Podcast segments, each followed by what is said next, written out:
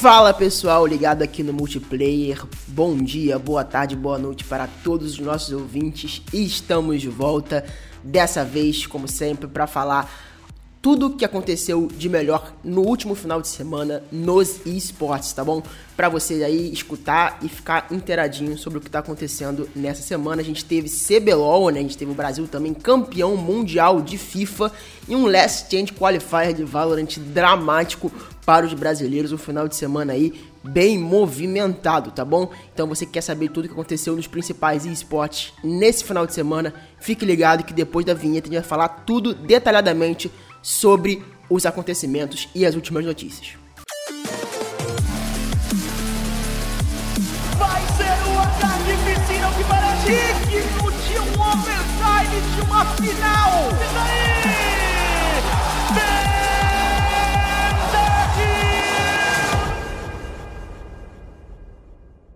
Bom, para começar abrindo esse programa, a gente tem também o nosso queridíssimo CBLOL, né, que chegou aí a sua sexta semana aí com grandes confrontos entre as principais equipes postulantes aí ao rebaixamento, né, que não existe mais, né, ao fim de tabela e ao título também da competição, né. Destaque dessa grande destaque dessa semana foi obviamente a Red Kennedy, que fechou mais uma semana com duas vitórias, né? É, já perdemos as contas aqui de quantas semanas a Red não perde, mas são oito vitórias consecutivas, né? Quatro semanas com duas vitórias, sem nenhuma derrota, chega a 11 vitórias no campeonato e apenas uma derrota com um aproveitamento de 92%. Uma equipe que está muito encaixada, é uma equipe que está dando muito certo, uma montagem de elenco aí também, parabenizar a, a, a diretoria da Red Canids, foi uma montagem de, de elenco praticamente perfeita, né? Que eles já buscavam fazer desde ali do primeiro split, uma lineup 100% brasileira que está dando muito certo e que não está tomando conhecimento dos seus adversários durante toda essa etapa regular aí do CBLOL e com certeza é uma grande favorita ao título da competição, né? Além da Red, a gente teve a grande batalha dos aflitos aí no CBLOL, né? Para quem conhece aí do futebol, aquele clássico duelo entre Grêmio e Náutico e a Kabum contra a Liberty, né? E as duas equipes que estão ali no fundo da tabela disputando rodada a rodada quem faz a pior campanha mas dessa vez a Kabum se saiu melhor e conseguiu, né, garantir aí a primeira vitória no CBLOL, né, a que nunca é, tinha vencido no CBLOL, é, conseguiu a primeira vitória, saiu daquele, daquela streak de 11 derrotas seguidas, uma das piores sequências de derrota que eu já vi na história do CBLOL, e olha que eu acompanho esse campeonato desde 2014, Cabum conseguiu sair dessa, dessa fase ruim e conseguiu finalmente vencer a sua primeira partida no CBLOL. E que vale destacar também que a sequência da Liberty também era muito ruim, né? Também continua sendo muito ruim, são nove derrotas seguidas da Liberty, porque a única vitória da Liberty no campeonato tinha sido, obviamente, na primeira rodada, né? Onde, na verdade, na segunda semana, onde a Liberty venceu a própria Kabum, né? Então, as duas equipes têm uma vitória e 11 derrotas, e as vitórias são apenas em confrontos diretos, né? Contra as suas próprias, é, contra as suas próprias rivais ali na lanterna do CBLOL. Uma situação muito complicada para ambas as equipes. Então, ficar um pouco de olho no que vai acontecer. Que por enquanto as equipes ainda não conseguiram vencer de qualquer outra qualquer outra das oito equipes presentes aí no CBLOL. Então, realmente um momento muito complicado para essas equipes no CBLOL e não tem muito o que fazer, né? Faltam três semanas aí, o campeonato já está praticamente re resolvido para essas duas equipes que muito só se acontecer um milagre chegam à disputa de playoffs dessa competição do CBLOL mesmo é, classificando seis equipes né, para playoffs. A situação das duas são bem complicadas a gente teve a Los Grandes também, né? A Los Grandes teve, voltar, tá, tá, tá ali aos trancos e barrancos conseguindo vencer adversários ali do, do, do, fundo da tabela, né? Depois da mudança que fizeram, da saída dos dois coreanos, o técnico e o caçador Flawless. Então, vem aí meio que tentando, né? Mas até agora, né? Desde essa mudança, só conseguiram vencer a Kabum e a, e a Liberty ali que brigam para ver quem é o pior time do CBLOL. Uh, essa semana também tem um destaque muito importante pro Fluxo, né? O Fluxo aí conseguiu duas vitórias nessa semana, chegou à terceira colocação do campeonato e tá ali coladinho na Pen Gaming, que também saiu essa semana com duas vitórias, duas ótimas equipes, tanto o Fluxo quanto a PEN vem vivendo fases incríveis no CBLOL, vem se restaurando aí depois de momentos um pouco de conturbados né, no campeonato e vem se colocando na tabela para se classificar para os playoffs da competição, que a gente sabe, né, que é um outro campeonato, é um campeonato à parte, e com certeza é, a gente vai ver muita emoção nesses playoffs da competição. Outra surpresa da, da semana também ficou pela Loud, né, que vinha embalada, era a maior sequência do CBLOL até agora, se eu não me engano vinha de oito vitórias seguidas e durante as últimas semanas, mas não conseguiu manter a sequência e fez uma semana para se esquecer, uma semana de duas derrotas e nenhuma vitória. Óbvio que é importante destacar que um desses confrontos foi contra a favoritíssima Red Canids, mas né, era um confronto praticamente direto ali naquele momento, mas não conseguiu sair com a vitória. E o confronto de sábado foi um clássico ali da relembrando a época do Free Fire entre Fluxo e Loud, no qual o Fluxo saiu vencedor mais uma vez. Se eu não me engano, no primeiro turno, o Fluxo também venceu a Loud em um confronto direto durante o CBLOL. Foi isso mesmo na primeira rodada, na primeira semana, na segunda rodada. E mais um confronto que o Fluxo sai vencedor. Aí um grande, uma grande pedra no sapato para a Loud durante essa fase regular do CBLOL. Só repassando os confrontos dessa rodada, da semana 6. A PEN venceu a Fura no sábado, a Kabum venceu a Vivo Cade, o Fluxo venceu a Loud, a Loge venceu a Liberty e a Red Canids fechou uh, o sábado ganhando da NTZ. No domingo, a Kabum, né, abriu aí o confronto de desesperados ganhando da Liberty. A PEN venceu da Los Grandes. A Fúria perdeu pro Fluxo. A Red venceu da, da, da Loud. E a Vivo Cage venceu a INTZ, né? Então a gente tem um campeonato aí bem, bem distinto, né? São momentos diferentes vividos por várias equipes nesse campeonato. Então a gente tem ali quatro ali mais ou menos, né? É, postulantes ao título aí, né? Incluindo com a NTZ é, e a própria Loud, dão daí uns cinco equipes que estão ali na briga. A Kate também está na briga, então vamos ver como é que vai chegar é, essas últimas três semanas, né? São três últimas semanas muito importantes, é, dois finais de semana e três finais de semana né, até, a, a, até o fim do campeonato para decidir quem vai ser representante brasileira no Worlds de 2023, né? Campeonato muito importante é, para as equipes brasileiras, não só para as equipes brasileiras, mas para as equipes de todo mundo. É o grande campeonato do mundo, é o grande campeonato mundial de League of Legends para fechar esse calendário e por enquanto é, a Red né, é a favorita a esse título, mas ainda nada decidido, a gente sabe que o playoff é história, a história é completamente diferente. Seguindo aqui com o nosso resumão né, do que aconteceu nessa, nesse final de semana, a gente também teve a FIFA e-Nations Cup, campeonato que complementa a tríplice coroa ali, né, de campeonatos mundiais é, do FIFA, né, e esse era o campeonato, a Copa do Mundo, né, a gente teve primeiro o Club World Cup, que era um campeonato realizado por clubes, praticamente uma, um mundial de clubes, agora a gente teve a Copa do Mundo por seleções, e nesse exato momento em que você escuta esse podcast, está acontecendo a World Cup.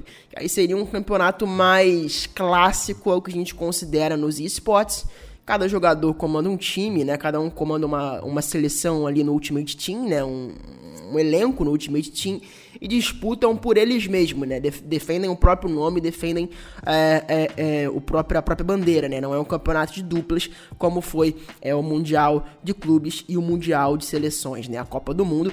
Mas nessa Copa do Mundo o que importa é que o Brasil saiu campeão e levou o título bicampeonato da competição. A gente já tinha sido campeão na edição de 2022 e levantamos o título novamente em 2023. Defendemos o título, né? O que os gringos costumam chamar de back-to-back. back to back e foi uma campanha muito, muito, muito, muito bacana do Brasil de acompanhar, né? Uma fase de grupos tranquila, no qual o Brasil só viu ali a Turquia como grande adversário, mas conseguiu sair como líder do grupo C, que tinha Turquia, Austrália, Singapura, Espanha e Portugal. Foi uma fase de grupos muito bacana do, do Brasil, com seis vitórias, dois empates e apenas duas derrotas. É, sendo essas duas derrotas para Singapura, né? É, para a seleção de Singapura, duas vitórias para o mesmo adversário, é, duas derrotas para o mesmo adversário no caso. E chegou a fase de playoffs da competição, enfrentando a Dinamarca. A Dinamarca era uma grande favorita da competição, tá? Tinha o atual campeão da World Club, né, da que eu falei anteriormente, que era o Mundial de Clube, um, dois, né? Era uma dupla de. Era, uma, era um trio dinamarquês, e nesse trio dinamarquês tinha o Verjargan, que, era, que foi campeão do torneio de clube junto com o Mut, que era campeão da, da World Cup do ano passado. Então era um adversário muito forte. O Brasil conseguiu é, vencer no agregado por 1 a 0 né? Empatou o primeiro jogo em 0 a 0 e venceu o segundo por 1 a 0 Um confronto muito difícil, mas saiu também sem tomar gol, que é muito importante. Se classificou para uma quarta de final que poderia ter sido mais difícil, né? Que poderia ter tido uma Alemanha ali muito forte também com, com o Mut que eu falei anteriormente, com leve fim. Mas é, não teve, porque a Finlândia fez o trabalho sujo, né? Assim, entre aspas. E aí o Brasil venceu de maneira bem tranquila as quartas de finais, venceu o, o, o primeiro jogo por 2 a 0 com a dupla Resende PHzinho, que veio jogando aí todo o campeonato e venceu o segundo jogo também por 2 a 1 Poderia ter sido um 2 a 0 né? Mas a Finlândia achou um gol ali praticamente ali no final. É, e aí o agregado ficou por 4 a 1 nas quartas de final da competição. Na semi, a gente enfrentou é, a França, né? Poderíamos ter enfrentado a Argentina também, era um confronto muito difícil entre Argentina e França, mas a França conseguiu sair superior de maneira bem tranquila ali, vencendo por um agregado de 5 a 2 Então enfrentamos a França, que também tinha adversários bem complicados, né? Que se destacavam bem ali no, no cenário europeu. E também não conseguiram ver a cor da bola contra a gente. O primeiro jogo, obviamente, muito truncado, 0 a 0 para ambas, 0 a 0 para ambas equipes, né, obviamente. E o terceiro jogo, o Brasil venceu. O segundo jogo, na verdade, o Brasil venceu por 2 a 0 novamente um placar bem tranquilo. É, teria terminado, sem, teria chego até as finais sem tomar gol se não fosse aquele golzinho no final da Finlândia. Venceu novamente mais um jogo tranquilo mas toda a tranquilidade que o Brasil passou durante todo o campeonato não chegou até a final. A final foi realmente um confronto de tirar o fôlego para você que é fã de FIFA, para você que também não é fã de FIFA, para você que não sabe nem o que é FIFA, foi uma final de tirar o fôlego, um digno, uma final digna de Copa do Mundo, né? A Holanda saiu vencendo, né? Os holandeses aí que tem o jogador Emre Almas, que era o que é o atual campeão da E-Champions League, jogador muito forte, é, saíram vencendo na primeira partida por 2 a 0 com a dupla Rezende e PHzinho, que veio disputando todo o campeonato, e é uma dupla que tem uma química muito forte, porque ambos jogadores são aí é, companheiros de equipe na, no Mundial de Clubes, né? Os dois são representam ali o Ajax Brasil.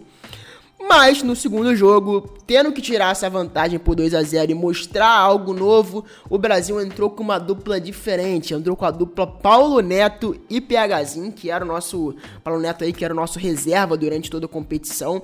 Entraram com essa dupla e fizeram o que ninguém imaginava.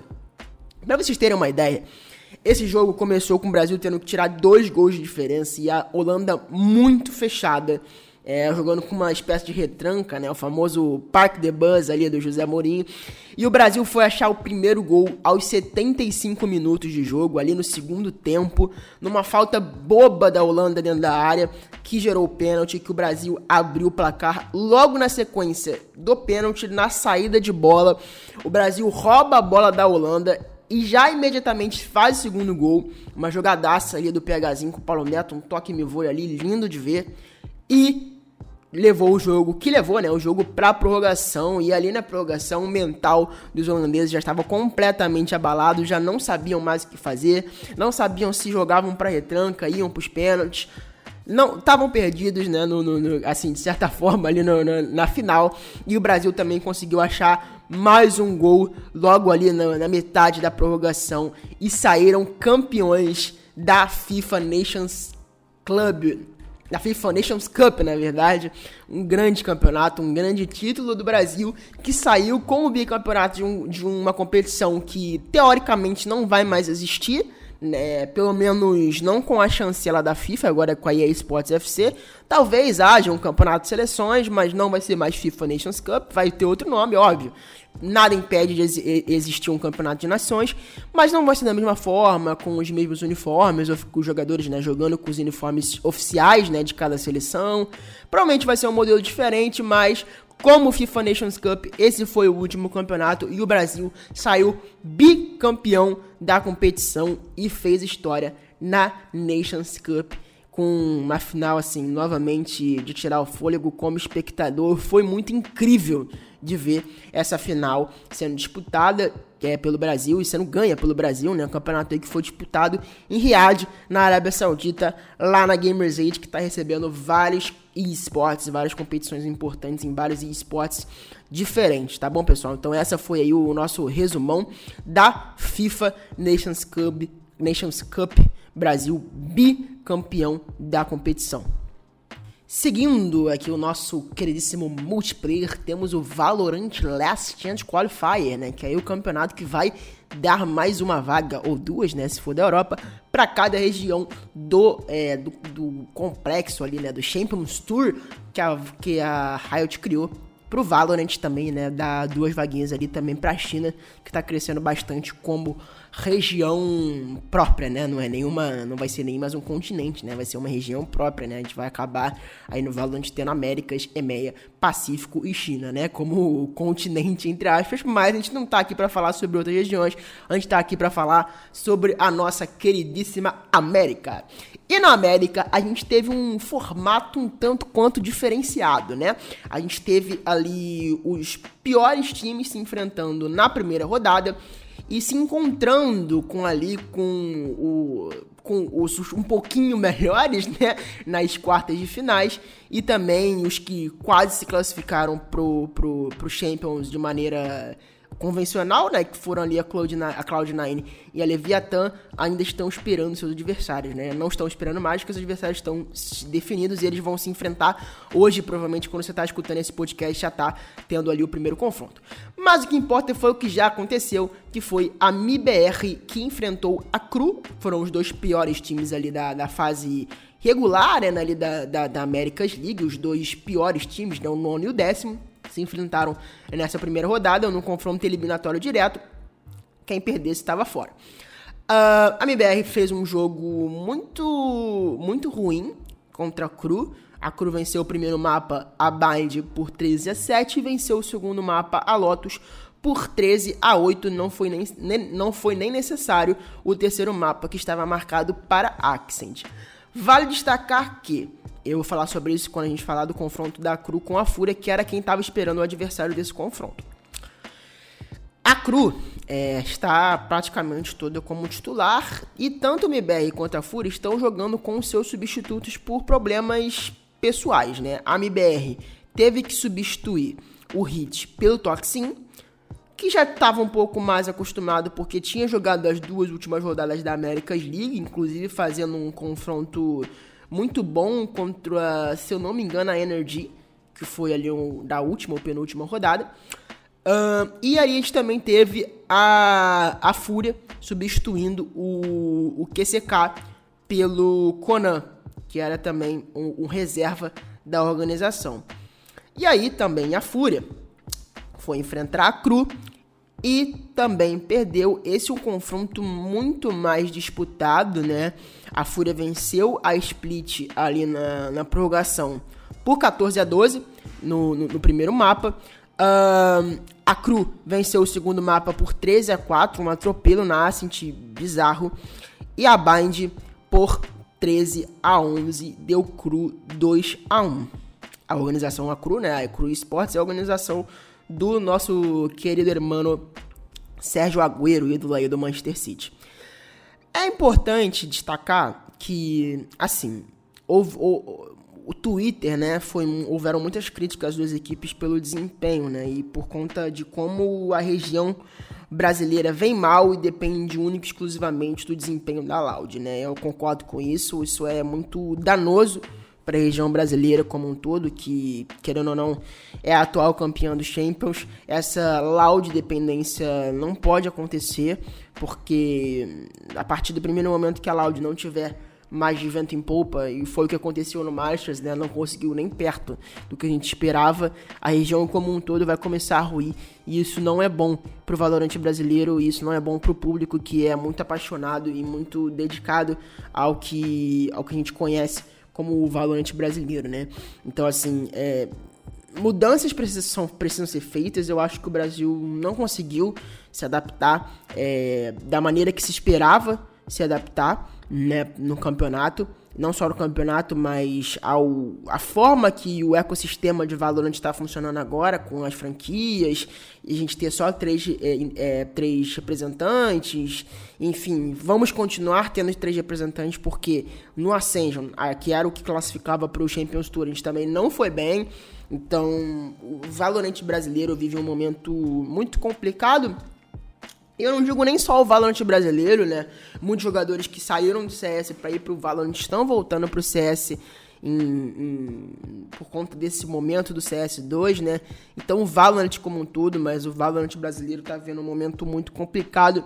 Espero que a gente tenha ali o, o, que, o que é possível para conseguir melhorar dentro do, do Valorant. A gente tem também a Sentinels como última esperança né, brasileira nessa competição, apesar da equipe ser formada por norte-americanos como maioria, a gente tem aí a dupla Saci e Pancada como jogadores brasileiros nessa, uh, nessa lineup, né? Eles começaram enfrentando a 100 Chiefs, venceram por 2 a 1 confrontos também ali bem apertados, mas conseguiram sair com a vitória e agora enfrentam a favoritíssima, né? Favoritíssima Cloud9, que terminou né, a fase regular do, do, do Américas na segunda colocação e apenas perdeu ali para a que foi a vice-campeã durante os playoffs da competição.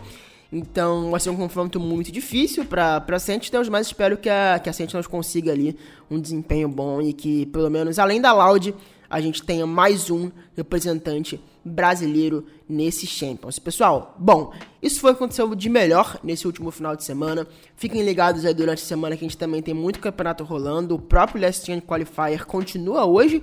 Provavelmente enquanto você está escutando esse podcast, a Leviathan está enfrentando a Cru, né, no confronto de hermanos aí no, no, no Valorant. Então fiquem ligados aí que a gente tem confrontos muito, muito importantes no Last Chance Qualifier. Fiquem ligados também na World Cup de FIFA. Exatamente, a World Cup de FIFA tá rolando. Aqueles confrontos que eu falei, confrontos singulares. Então fiquem ligados que a World Cup de FIFA também tá rolando. PHzinho e o nosso querido Paulo Neto estão representando o Brasil na competição. Então foi isso, pessoal. Esse foi o nosso resumo do final de semana do que aconteceu de melhor nos esportes aqui no multiplayer. Até a próxima. Tchau, tchau.